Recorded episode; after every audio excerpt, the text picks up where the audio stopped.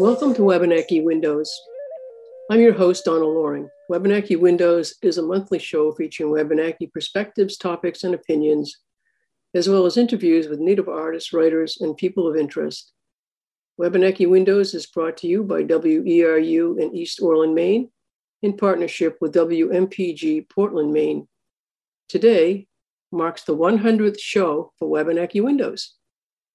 Today is the second show in part two of our series on unpacking sovereignty. We'll be looking at the Land Claim Settlement Act from different perspectives, um, not just uh, who got what. Our guests today are Professors Harald Prins and Professor Darren Ranco. Professor Prins is a native of the Netherlands. He's a distinguished professor of anthropology and an emeritus on, at Kansas City University. Professor Darren Ranco is a member of the Penobscot Nation and a professor of anthropology and chair of Native American Studies at the University of Maine. The land claims uh, was a suit against the state of Maine by the Passamaquoddy, Penobscot, and Maliseet tribes for around two thirds of the state of Maine. Last time we discussed what was going on in the rest of Indian country at the same time uh, of the Settlement Act.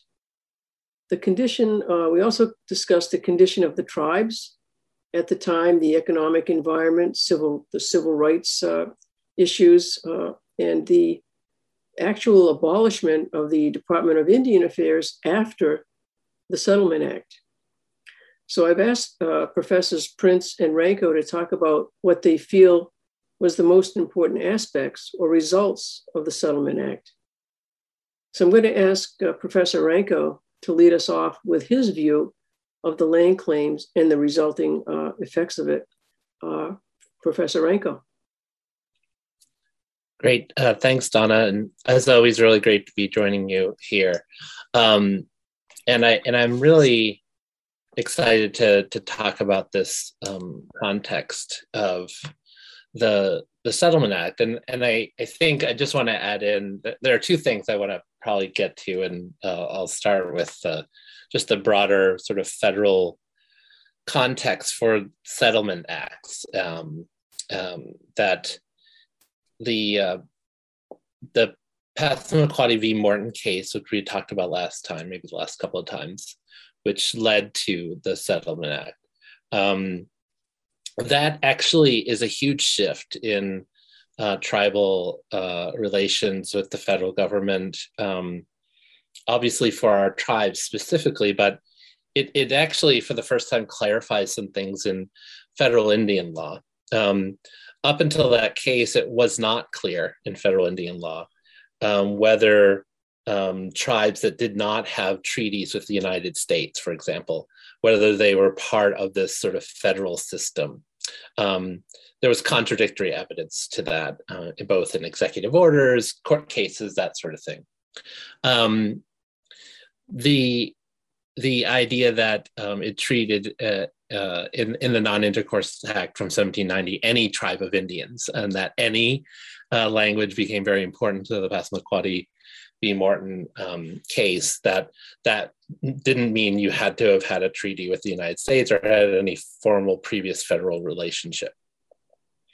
So that opened up actually land claims um, across the country um, because it meant that tribes that um, had claims to lands that were not, you know, in, in the federal system that where they had sort of, you know, the boundaries of reservations had been set in, in various treaties, that sort of thing um, it suddenly opened up sort of anything that happened after 1790 and, and opened up claims and it opened up claims across the country but heavily um, concentrated in, in the northeast uh, or at least in the eastern part of the united states where there just weren't these uh, us based treaties. So you know that actually leads to um, um, a set, you know some settlement acts with uh, the, uh, the Rhode, the Rhode Island. There's a Rhode Island Indian Claims Settlement Act. There's some settlements worked out in, in New York State as well, um, based upon the, the Non-Intercourse Act. Um, and that was very much kind of a, a, new day for sort of the tribal um, federal relationship. And then one of the other things that that opens up is sort of then, therefore, who is an Indian tribe? So, not that long after the Passamaquoddy v. Morton case, um, the federal government started to think about, you know, when uh, in the Non-Intercourse Act, when it says any tribe of Indians, what are actually tribes of Indians? Um, in the in the Passamaquoddy v. Morton case, it didn't really come up. It was really just the court looked at the, historic record and was like, yeah, these are Indian tribes. They've been Indian tribes forever. They didn't really kind of delve too much into it because the state of Maine itself had had its own Department of Indian Affairs and treated, which was just for these um, groups of people. Um, in other places in New England, um, this was a little bit less clear. So you have um, a couple of things happening. You have in, in 1979 this Mashpee uh, tribe versus New Seabury court case where the reviewing court in implementing, you know, trying to decide whether, you know, lands taken from the Mashpee after 1790, um, they would be owed those lands in some um, sort of settlement like we had here in Maine, um, or we're about to sign off on in Maine.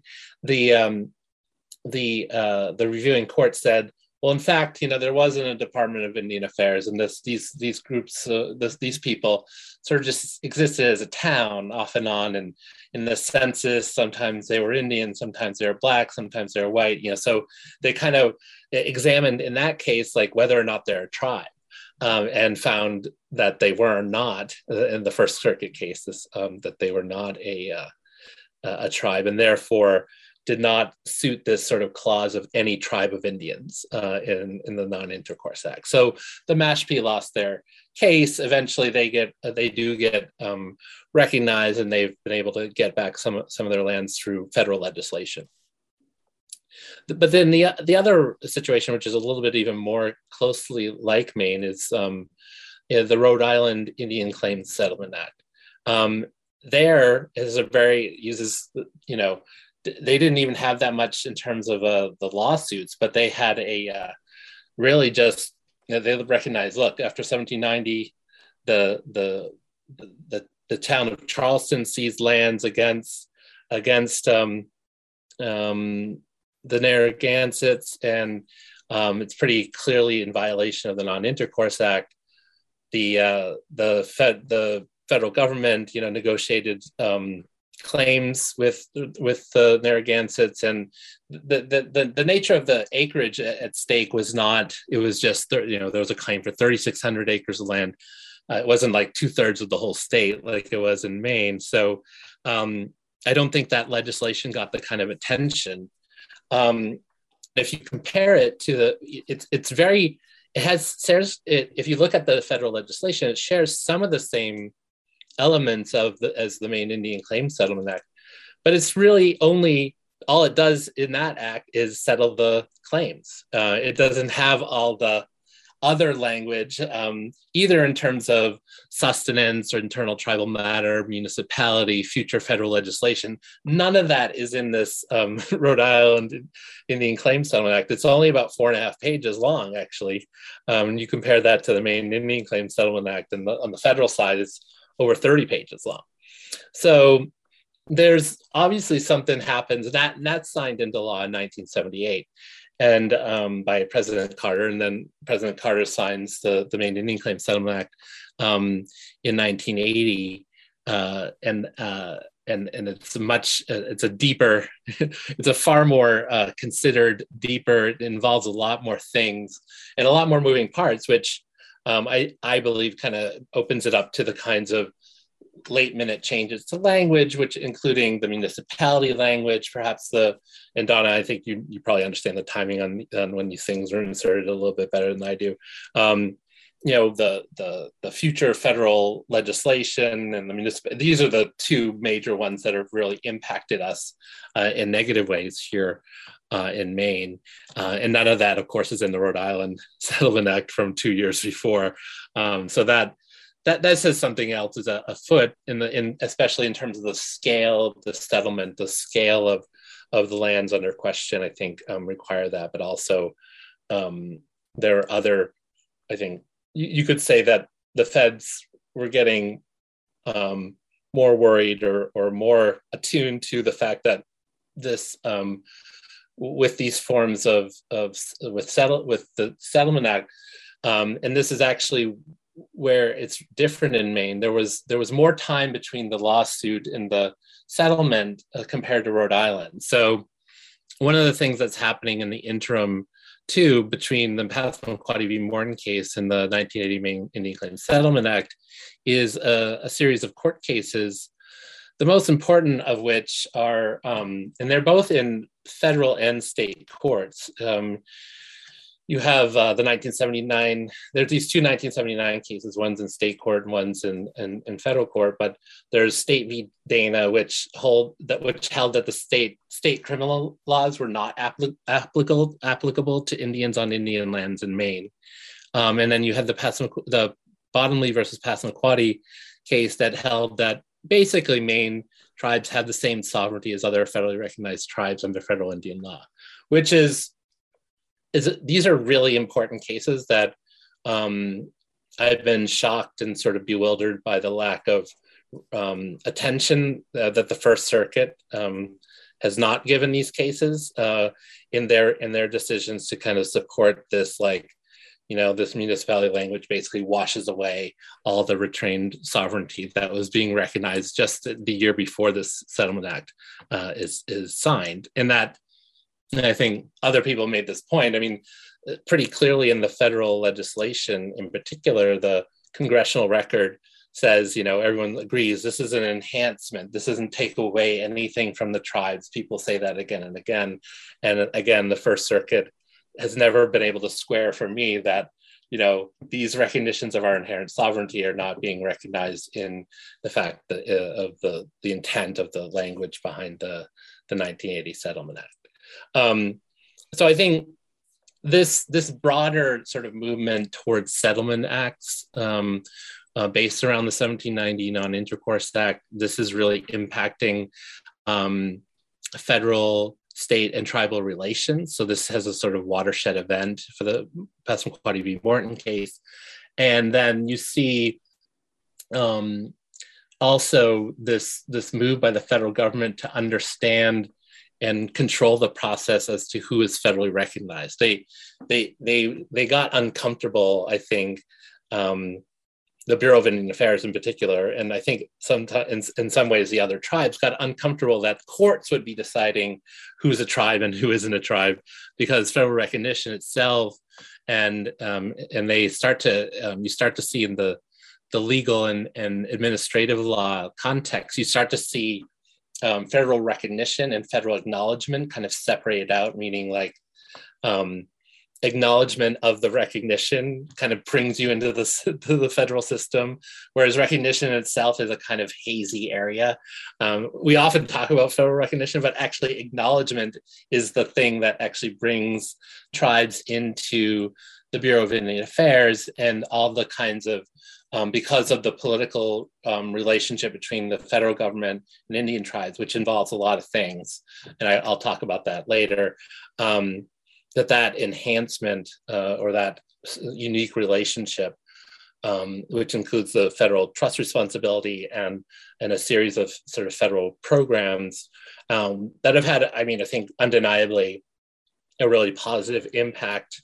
A really th- those programs have had a really positive impact on on the tribes um, in Maine um, uh, since federal recognition, which actually happened, you know, a few years before uh, the the actual settlement uh, in the Maine Indian Claims Settlement Act. So, I think that sort of acknowledgement, recognition, that process that gets set up in the late 70s by the Bureau of Indian Affairs reflects this sort of like new day in sort of federal Indian law and federal state and tribal relations um, that the Passamaquoddy v. Morton case has a huge, huge impact on. Um, okay. Yep. So here, so uh, uh, Darren, you were uh, explaining the uh, the federal aspect of the claims and uh, the the importance of federal recognition, and uh, and Harald, I wanted to get your uh, perspective on the land claims from what you found uh, important with that case, or with the yeah with the, the settlement act. Uh, thank you, uh, Donna, for uh, having me back on the show, and uh, Darren, good to see you again. Um, a, um, yeah, my own involvement uh, with the Maine Indian Land Claims Settlement Act um, occurred uh, in um, when I joined the Aroostook Mi'kmaq tribe in northern Maine in the fall of 1981. And that was in the wake of uh, the Settlement Act that had been signed as the last act uh, signed into law by uh, President Jimmy Carter.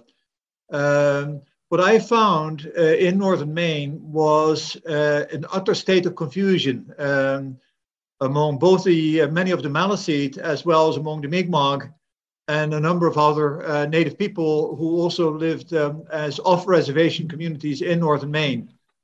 And it took a while for us to realize what had happened and the significance um, of that legislation um, because it drove a wedge uh, between the Penobscot and Passamaquoddy, as well as a segment of the Maliseet in northern Maine, which had been grouped as the Houlton Band of Maliseet a lot of people forget that um, the mother organization of both the Houlton Band of Maliseet and the Aroostook Band of Mi'kmaq uh, was the Association of Aroostook Indians that had been founded in 1969.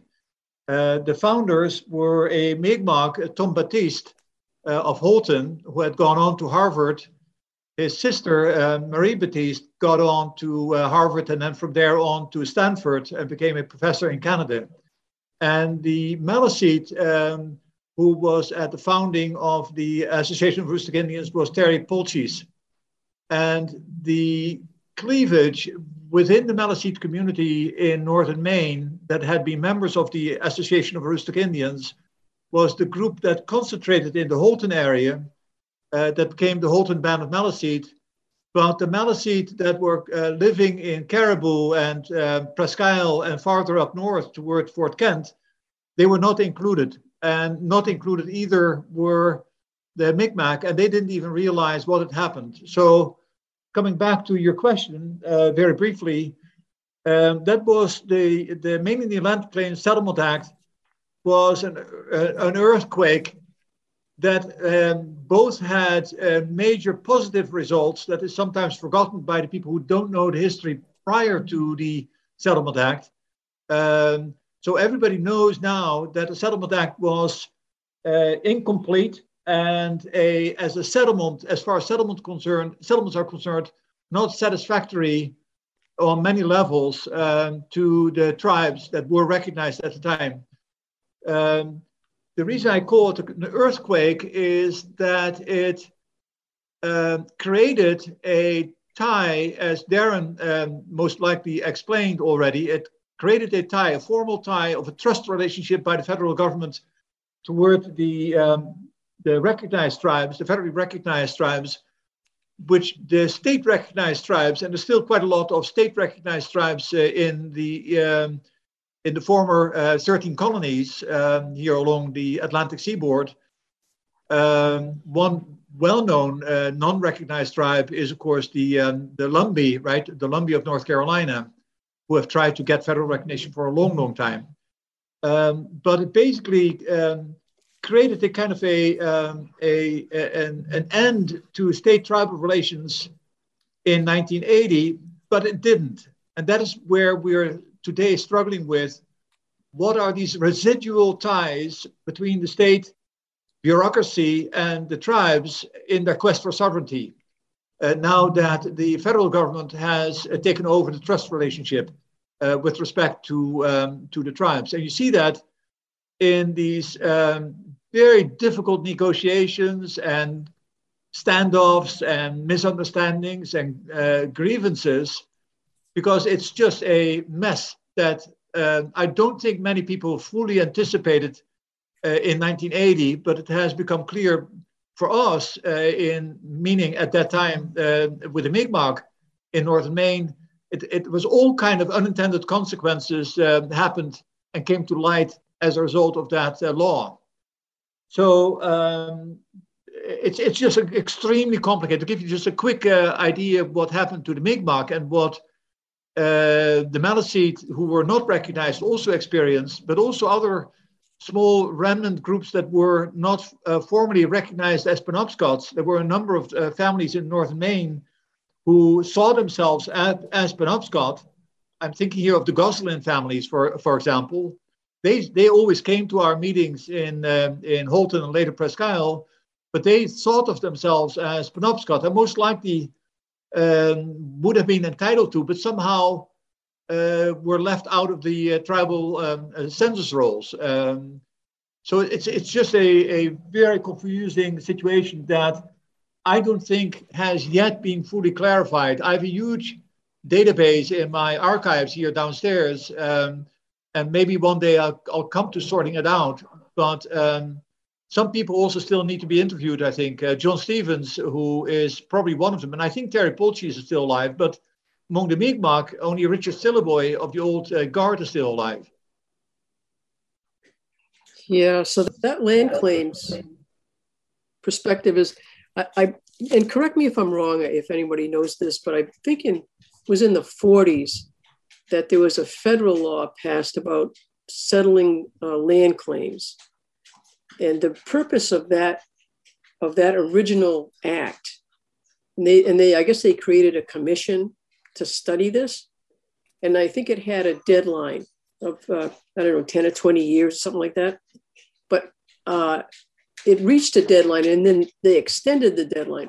But the, the real underlying purpose for this act was to basically eliminate uh, the tribes, to eliminate their uh, trust responsibility to the federal government. So once they, and, and they, they actually used it to uh, uh, dissolve a number of tribes because once they settled it that was that was the end of it. We you know the federal government says we have uh, no more obligations to you. This is it. And that was the purpose of of that those uh, land claims. So and i see when it got to maine uh, i think that that purpose was still there. Yes. No that that's that's true. It it part of the work, um, Donna, that they were doing, it does get shifted, and, and some of this is anthropological and historical research that Harold knows all too well that um, gets shifted into the Bureau of Indian Affairs through the Bureau of um, through a, a, committee within or a subset of the Bureau of Indian Affairs, the Bureau um, uh, of of acknowledgement and recognition. I, it changes its name a couple of times, but I think that time period, it, it the, the, Indian Claims Commission adjourned in 1978, and then um, the outstanding cases get transferred into uh, the U.S. Court of Claims. So it, that 1978 is the end date of that, uh, but then they reorient the sort of issues around recognition. And this is very much because of the Passamaquoddy v. Morton case, right? They're like, oh, now courts, you know, as opposed to um, them being handled only in this sort of Indian Claims Commission and, and, and, and Indian Claims Court, that they see this being going through federal federal um, law and federal courts. Uh, so th- there is this recognition that um, you know they adjudicated, I don't know, well over 500 of these claims um, over, you know, from 46 to 78, so whatever that is, over 30 years. Um, and then this shift, you know, with some of these um, claims by, uh, especially, you know, the more eastern tribes kind of being um, shifted into uh, uh, other courts, and then with federal legislation, kind of picking up some of the other ones. But I think it is, you know, I think this so much of this is a control over the discourse, right? I mean, they didn't, you know, I don't, I think the Indian, you know, a lot of people who who talk, who write about the Indian Claims Commission see it as a, you know, as a way to pr- prevent sort of the, a proliferation of cases against the federal government, especially um, that tribes would have. And I think um, it sort of, you know, shuts it into a, a, really specific kind of process with a particular notion of, of proof and expertise.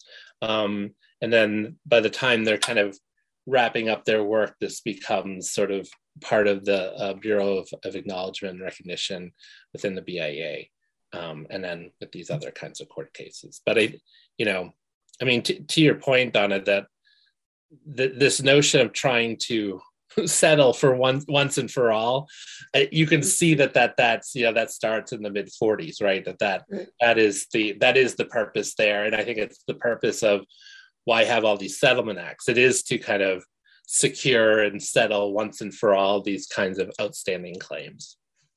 Yeah, if I may quickly comment on what Darren was saying, um, you're right indeed that the Indian Claims uh, Commission, if uh, in right after World War II, was indeed geared toward cleaning up a lot of unfinished business, a lot of um, unhappiness, also pressure, of course, we've talked about many times before by uh, American Indians who had come back from uh, the Pacific and from the European theater, who had tremendous clout at the time. People forget the significance of um, the military um, and the self confidence that many young tribal leaders had who had been decorated in combat, had quite a lar- large number had been officers uh, in combat, and to take this subaltern, subordinate position back in their uh, when they came home, that was totally unacceptable to them, and they had a, a pride not just in ancestors but in their own achievements, and they were not afraid of anyone, um, which is really important. That self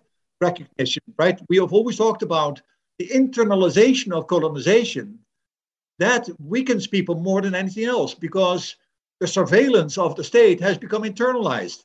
You don't do certain things because you've been indoctrinated into thinking that you don't deserve. So those uh, uh, veterans, in particular, uh, were uh, had that kind of Indian pride back in because, in part, because the war effort so extraordinarily exploited the Indian imagery of Indian braves, Indian freedom, if you look at all the mascots uh, that we now find problematical, but in uh, the war, we still see it in today's uh, Apache helicopters, for example. The Apache tribe that who I know were asked permission with the um, with the baptizing of the Apache helicopters. They were extremely proud as a warrior tribe that the helicopter had been named. Same thing with these uh, Kiowa. So um, the, the history of mascotism uh, worked ironically, paradoxically, in favor of uh, the tribes in the post World War II era because the denigration of Native people prior to the war that first happened in World War One, and again we saw the, the the the romanticization of the warrior fighting for freedom against the invader that was all heavily exploited by the military and by the American propaganda machinery in Washington. So that same impetus, if you will, from the propaganda side for warfare, uh, was somehow creating a momentum for uh, indigenous leaders to capitalize on uh, in the immediate post-war period.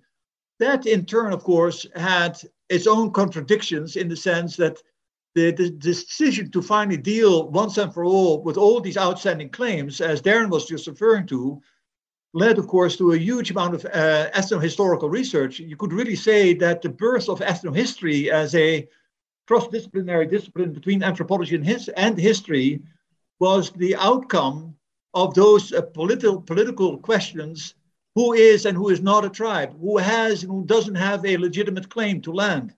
So let's go back to the resources. Let's go back to the elders interview them. So ethnohistory a lot of people today are practitioners of ethnohistory but they don't realize the uh, the practical side of that whereby um, uh, scholars were asked as expert witnesses in these court cases. A good example is Alfred Kroeber, which of course uh, Darren knows well as a name, uh, who was heavily involved with the California Indians. There was a huge number of these rancherias, these small little tribes often, very small tracts of land, who had fallen outside of the, um, the, the, the, the process. Very complicated case, very interesting also from a scholarly point of view. Uh, so to just to wrap this up, the um, uh, this whole process about indigenous peoples and the dominant state, I always come back to the key concept of internal contradictions. Everything that is happening already has the seeds of its own opposition built into it. That sounds very, to use the philosophical term Hegelian, right? The dialectics of, um, of uh, Hegel and later Marx. Uh, but it's so true. You just see these momentums of these inter- internal contradictions building up and, and giving that drive, if you will, to that ongoing historical engagement with treaties, for example. Question is another page, another question, another search for an answer, another page, another question, another search of an answer. So it will be, in my view, never solved. Um, that's my prediction.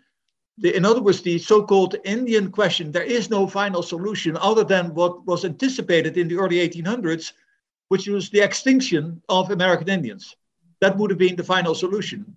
I use that term final solution, um, aware, of course, that that term has been used with respect to the Jewish problem in Europe and the Nazi uh, policy of solving the Jewish question by mass genocide uh, through the concentration camps and other mass murder uh, perpetrated between 1940 and 1945. Um, but the same thing like the term Holocaust that has been used uh, sometimes exclusively for uh, Jewish people in the European extermination campaign by the Nazis.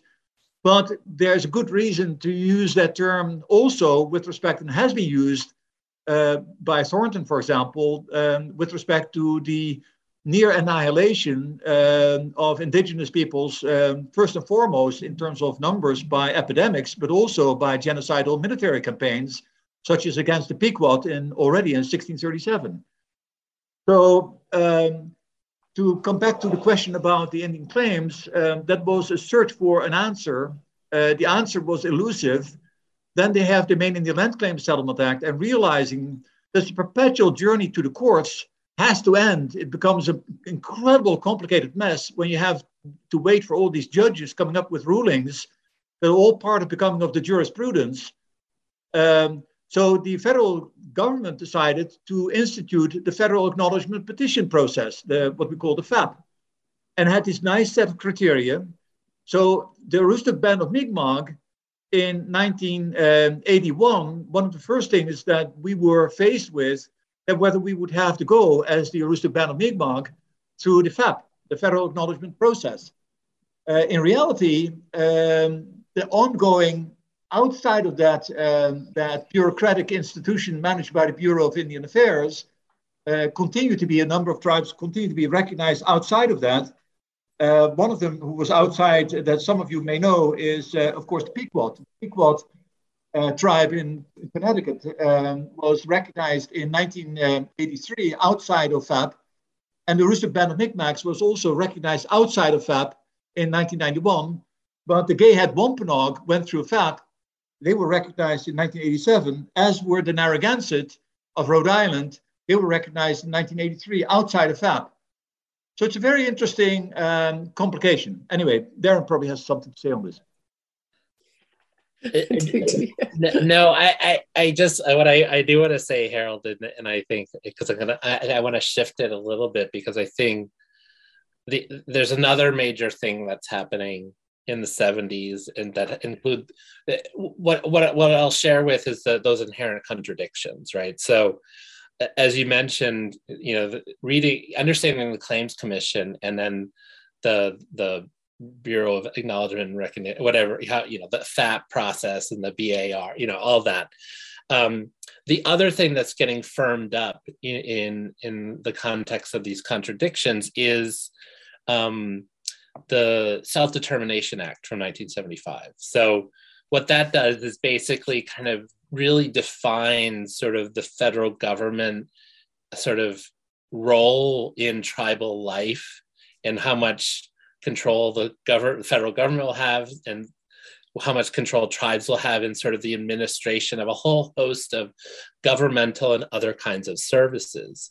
And often this is, you know, I think really important for folks. It, it, before 1975, in and really since it's gotten firmed up even more since, and and in some ways, you know, the the the the, language in the settlement act the Maine settlement act um, that has you know that bars us from participation in future um, federal legislation kind of has also disrupted our development um, in terms of the tribes here uh, in these programs is that you know, it's it's a basic.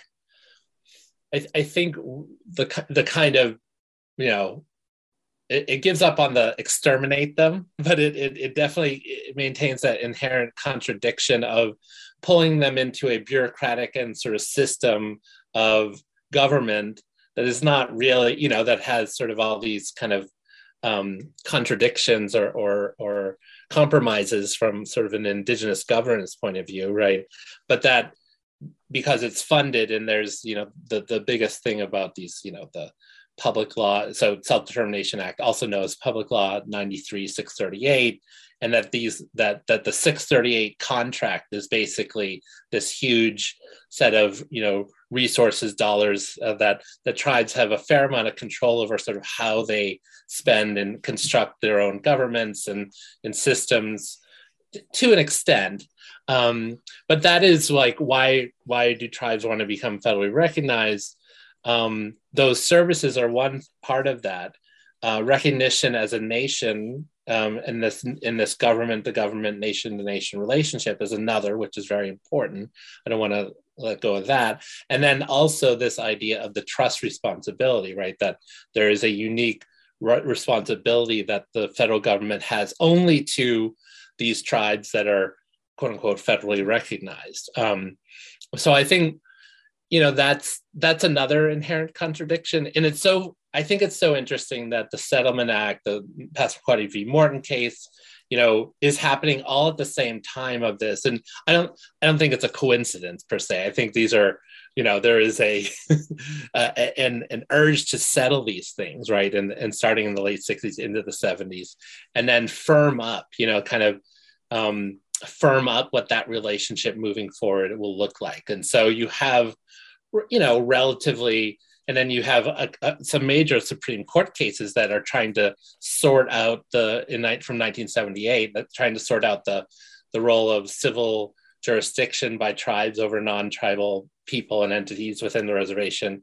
Um, the the the you know how much do federal uh, how much do tribal criminal jurisdiction have over non non natives as well? Like these are all if you think about it the time between 75 and and you know and or 74 and 80 like all these things that were very vague and unsort of decided upon get very much decided and kind of organized in really specific ways.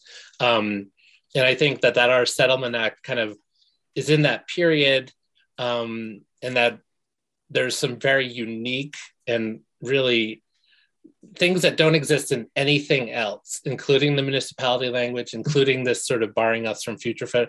These are just so because everything is on the table and people know like where they're they're, they're moving towards resolution around these things and how explicitly we get kind of um, in this language and how explicitly we get sort of left out of that overall firming up in terms of the Maine uh, tribes is and, and you know uh, I'll, I'll it, it, has a slightly different wrinkle with um, Micmac Nation, Harald, and I'll, I'll, let you speak to that because like that, you know, that legislation that recognizes the uh, then the Aroostook Band and now Micmac Nation, um, you know, it has has its own particular wrinkle. But I do want to, I just want to say, I just want to read from the Bureau of Indian Affairs website just so people can understand what these programs are, and um, uh, just so and I'll just read part of it because uh, there's a lot of things. Um, being federally recognized uh, um, places tribes um,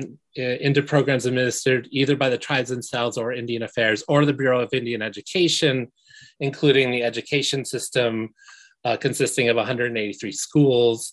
Um, uh, of which three of these schools are in on the reservations here in Maine. Programs administered through the Bureau of Indian Affairs include social services, natural resource management on trust lands, um, um, subsurface mineral, mineral estates, economic development programs um, in some of the most isolated and economically depressed areas of the United States, law enforcement and detention services, administration of tribal courts, implementation of land and water claims settlements, housing development, disaster relief, um, et cetera, et cetera. I'll, I'll, stop reading there. But there's a whole host of programs that can go into these um, 638 contracts and, and be supported.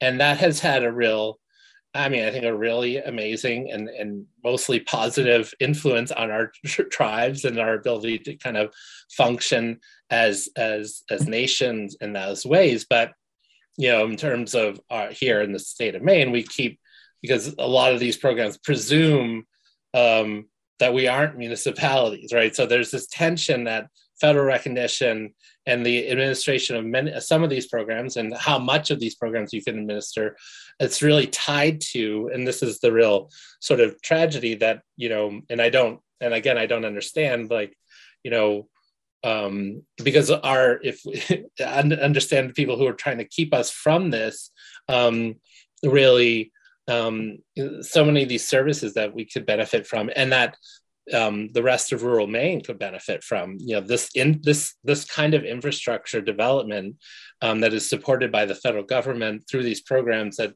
um, are continually barred by you know language of the municipality and and our and the fact that we can't participate in many of the programs um, while they even started before 1980 some of them have gotten funded and and and organized in certain ways post 1980 through federal legislation that we are now barred from. So I think there's a whole host of problems that um, are created, you know, by the the the Maine Indian Claims Settlement Act of 1980. But those programs have been even the ones that we've been able to take on and administer for ourselves as tribal governments have been real. I mean, it's been a real game changer. I mean, you know, I just think of like you know the the standards of i mean it's still not great i'm not saying like oh all the problems you know since recognition have been solved but you know lots of standards of, of, of livelihood have gone have gone uh, quite a bit up on the reservations it's still not at a level i would want to see it but you know though that these resources and programs that have been allowed to come in um, have been a huge benefit and it's just you know again tragic that we're barred from some of them because of these this language and the the, the determination of, of a few people to keep us from from our full kind of federal uh, engagement. Carol? Yeah, I fully agree uh, with Darren. Uh, and I just look at uh, the situation among the Mi'kmaq uh, as I saw it in 1981 and as I saw it uh, 10 years later, um, and then again 10 years later, and no one can dispute uh, the astounding changes. And to tell you the truth, one of the um, when uh, we talked, uh, we uh, we used the film, the Our Lives in Our Hands, the documentary film that some of you may have seen on the Mi'kmaq basket makers, but we used that film as an introduction of the community on film to the audiences. so we traveled all over the state of Maine and then also beyond with that film with uh, uh, people like Donald Sanipass and, and, uh, and Mary Sanipass and Richard Silliboy and a lot of other uh, Mi'kmaq, not all of them basket makers, but some were. Paul Phillips, for example, traveled with it. And that was like an introduction to the communities uh, that we uh, presented for public support uh, to get the laws changed um, so that the Mi'kmaq would get federal recognition. And um, one um, thing that I did when I spoke uh, uh, and when I was invited to by, uh, let's say, the uh, Young Lions Club or the Rotary Club, I said, I will spare you all that kind of history about wrongs uh, done to the indigenous people. I will give you a economic uh, perspective on what happens to Aroostook County when you support federal recognition for the Mi'kmaq what are the game changers, to use the term that Darren just used? What are the game changers for the county, for the municipalities, towns like Presque Isle, Houlton, Mars Hill, um, uh, you name it? What are the benefits of you supporting purely from a self interested perspective? I'm not even talking remotely about altruism or historical justice or social justice, nothing about history, I'm just doing you to, for you an economic analysis of what happens when you support for federal recognition. And that was an approach that for any potato farmer in northern Maine makes a lot of sense rather than speaking about the injustices of the 1796 treaty. A, there was nobody living at the time other than uh, native people in Aroostook County. Aroostook County didn't exist as a county at the time. So if I begin to blabber about 1796 or 1818, it makes no sense at all. Most people have very poor historical awareness. They don't know the dates, they don't know the significances. So that's not the approach. So, in coming back to Darren's point, which I think is an important one, is what does the state of Maine, or I should say the public in the state of Maine, what do they have to gain and what do they have to lose from supporting the tribes in their quest for full recognition eh, in accordance with uh, other federally recognized tribes throughout the country? Because the position of the, um, the, the, tribes in Maine, in particular the, the Penobscot, Passamaquoddy, and the Maliseet, Houlton Valley Maliseet, is, is in a very weird way crippled by the burden of the previous almost 200 years of craziness. That historical relationship we have already discussed in the previous section of, of your show, Donna, but that was a, a, a, policy geared toward terminating the tribes, if not by natural attrition, namely extinction through no longer being able to reproduce, because the people, we didn't bring that up earlier, but Maine issued laws, which were the so called anti miscegenation laws, that prohibited uh, Penobscot and Passamaquoddy, anyone who was deemed an Indian, from marrying a non Indian. You could not be married. That was in the 19th century. These, if there was a marriage, it was annulled, or people sometimes went to Canada uh, to get these marriages. And that's perhaps I think that uh, that some of Darren's French ancestry may have come that way through through um, marriages, may have been uh, confirmed in in in Canada, in Quebec, I assume, right? Is that true, Darren, or not? That is correct. Yeah. So, but that's the point, right? People forget now that by having a very small tribe where you have rules from the Roman Catholic Church that you cannot marry first cousins, well, you have a population. Do the do the math. Anybody can calculate the math that if you have a population of 400 or 600 people on the island and you prohibit first cousin marriages as sinful, prohibited by the church, so you have to go to second cousins, second cousins. Well, there are not that many people with a high mortality rate on the island, so you have to go to the Passamaquoddy or to Tobique, where many of the marriage partners came from, or even beyond, uh, because white marriages are not allowed by law. That was in the 19th century. So you have almost a recipe for extinction, right? Because at one point, if you are diluted of quarter Indian blood, within two, three generations, you have less than quarter Indian blood, unless you manipulate the data uh, for that. Uh, so you basically have them drop out from the census rolls uh, as managed by the Indian agent. So I'm not saying this is all set up deliberately. Hey, let's scheme out how to screw the Penobscot. But we come closely so if you read the texts from even William Williamson, the historian of the state of Maine, the, one of the founding historians of the state of Maine, and James Sullivan beforehand, that language is incredible if you read it with today. You don't need critical race theory to be alert to the fact that all of these 19th century and late 18th century so called founding fathers, either from the Federal Republic or the state of Maine or Massachusetts, that they were all white male supremacists. Uh, uh, a large number was slaveholders. The others who weren't necessarily slaveholders were um, uh, speculating on Indian land, assuming that the Indians would be dead, and were actively involved getting white immigrants from Germany to settle those lands in order to make the lands more valuable. We talked about it very, very early on, Donna, when we had Colin Calloway. You remember? We talked about yep, I remember. Uh, all this stuff. So that all of that stuff am um, on that subject, if we look at the role of the paper companies in Maine as a fourth party in the di- discussion, we, we rarely hear about them.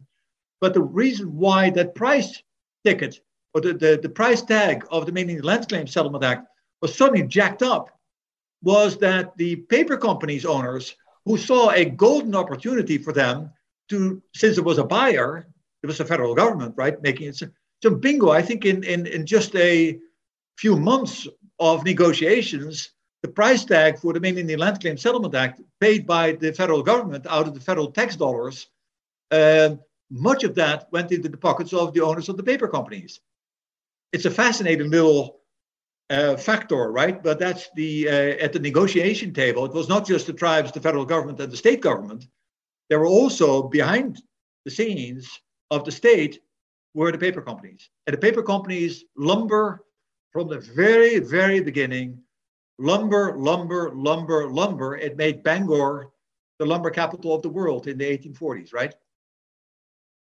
So, okay, I Jared. Have, I have a guest. I have a guest lecturer here, um, yeah. Leo Ranco, and he is also there's people outside that he's concerned with, as dogs um, are about to do. Um, you know, I I think, you know, I think that broad stories, uh, Harald, is is so important, and you know, um, we've. Uh, I feel like maybe not on the show, but Donna and I have reflected on, you know, some of the challenges and, um, you know, correcting these wrongs. You know, I think, um, uh, you know, Donna has spent a lot of time working with legislators and, and a whole host of people, you know, during her career to, to kind of right the wrongs that that we're kind of calling out, you know, in terms of these contradictions. And and I'm always struck that there's, you know, the the rationales have have not changed that much. You know, like uh, you're not really you're not really Indians, or you are Indians, or you're not really tribes. You're not, you know, and they it feels like they don't have to actually act on or change the the the the reluctance right? I mean that like it's so good it's uh, there's so many ways to say no right? And not be uh, fixing something. And and sometimes it's just like oh well let's just study that right? You know let's just we'll put a committee on it and all that and we'll study it and we'll we'll try to figure out you know what and, and then and then you study it and there's a report and then people like i still have questions you know and uh, I've, I've heard a lot of that in the last several months and you know people who are just aren't sure and you know i, I think i guess I, i'm looking for you know, in terms of that reconciliation or, um, uh, you know, some real honesty around how to think about um, what's next. Uh, uh, I'm now uh, uh, on the Maine Indian Tribal State Commission as a Penobscot Nation representatives. I think both of you know that. Um, and it, John Banks, who had been the longest serving member on MITSC, um, we honored him. I quote unquote replaced him from the Penobscot Nation. Of course, you know that's a that's a that's a there's some big shoes, you know, in terms of filling, and and um, I, I I'm sure I'm failing it in in so many ways, but you know he he asked an outgoing question of of MITSC itself, you know, and sort of like what you know he basically asked what kind of relationship going forward right? Do the tr- do does the state and the tribes want you know and sort of how does that what does that look like? Is it to you know maintain a certain kind of power obviously one one side of this equation is wins lawsuits uh, a lot more than the other side.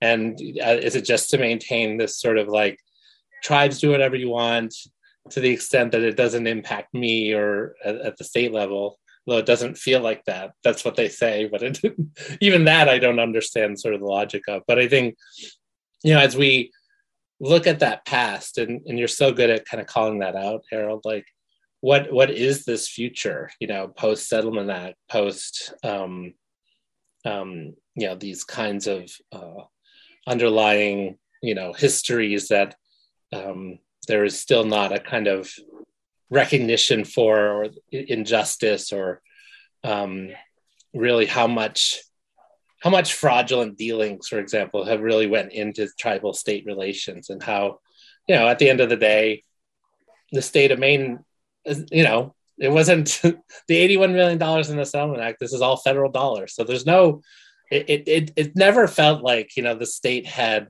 skin in the game, you know, in terms of solving the problem. They benefited from, you know, taking and and and seizing tribal lands and, and resources for for a long, long time. And then, you know, to settle that, there was no skin in the game from the state. You know, it just and it until someone can explain that to me and sort of say, this is how we see in recognition of that going forward what we're going to do um, I, I feel like you know that's that's the next conversation. And uh, you know i gotta hand it to there are a lot of legislators and a lot of folks like um, um, you know your great niece donna emolian and, and and so many others who do so much great work and spread the word and educate. Um, so I think, you know, on the one hand, I, I'm hopeful because of that work has furthered us down a road that we've never been before. And yet there's, it feels significant still, uh, the resistance to it. And uh, that'll be my last word because I know we only have a minute or two left. We are coming up on that. I'm going to just hand it over to, to Harald and shut down so I don't get any more barking. Okay, Harald, go right ahead. Uh, yeah, just uh, very um, uh, shortly, because I think we are probably approaching the end of this uh, time. I don't know when you started, uh, because I came in a little bit late. Um, yeah, the um, I was kind of thinking about uh, what Darren was just saying in terms of John Banks. And by the way, I completely agree with the fact that those are big shoes to fill, big boots, big, big um, what kind of boots. I don't know what kind of boots he's wearing, but uh, but John Banks has been a treasure uh, for the tribe, uh, persistent, quiet, um, and I, I, regret that his father is no longer living, uh, but would have uh, loved uh, seeing how his son. Um, honored the, the lineage um, that, and I think the example that his father set for John, because he certainly filled the shoes of his father, although his father was in a very different capacity um, exemplary than John. So anyway, Darren, don't despair. I think you will uh, grow into these shoes uh, uh, before you know it, uh, because you have great capacity. I'm grateful you're in yeah. that committee too. Yeah, absolutely, Darren. And you know, sometimes you just can't fill those shoes. You just have to get your own shoes. That's right. That's, That's what I do. Yeah, yeah. That's right. But but just to um, uh, get to the point about where do you go from here as tribes, and I think it's uh, probably important uh, for because the confusion that you were talking about and the need for education, and people saying I have so many questions. Uh, sometimes a declaration of what sovereignty exactly uh, means uh, in terms of a, a goal to, towards which you want to work and not necessarily always look at uh, precedents in, uh, let's say, what the Oklahoma Nation, Oklahoma has or doesn't have. Okay, well, maybe that's something we can discuss in further detail on our next show. Think about that, Harald. That's a good, yeah. it's a good uh, segue into our 101st show. This wow, is our wow. this is our 100th show today. Wow, Donna, congratulations! Yeah, That's well, amazing. Well, thank you. So I want to thank Professor Harald Prins and Dan Ranco for being on the show today. The music for our show is by Ralph Richter, a track called Little Eagles from his CD Dreamwalk. the engineers for our show are Jessica Lockhart of WMPG and John Mann of WERU. Tune in again next month for another Wabanaki Windows.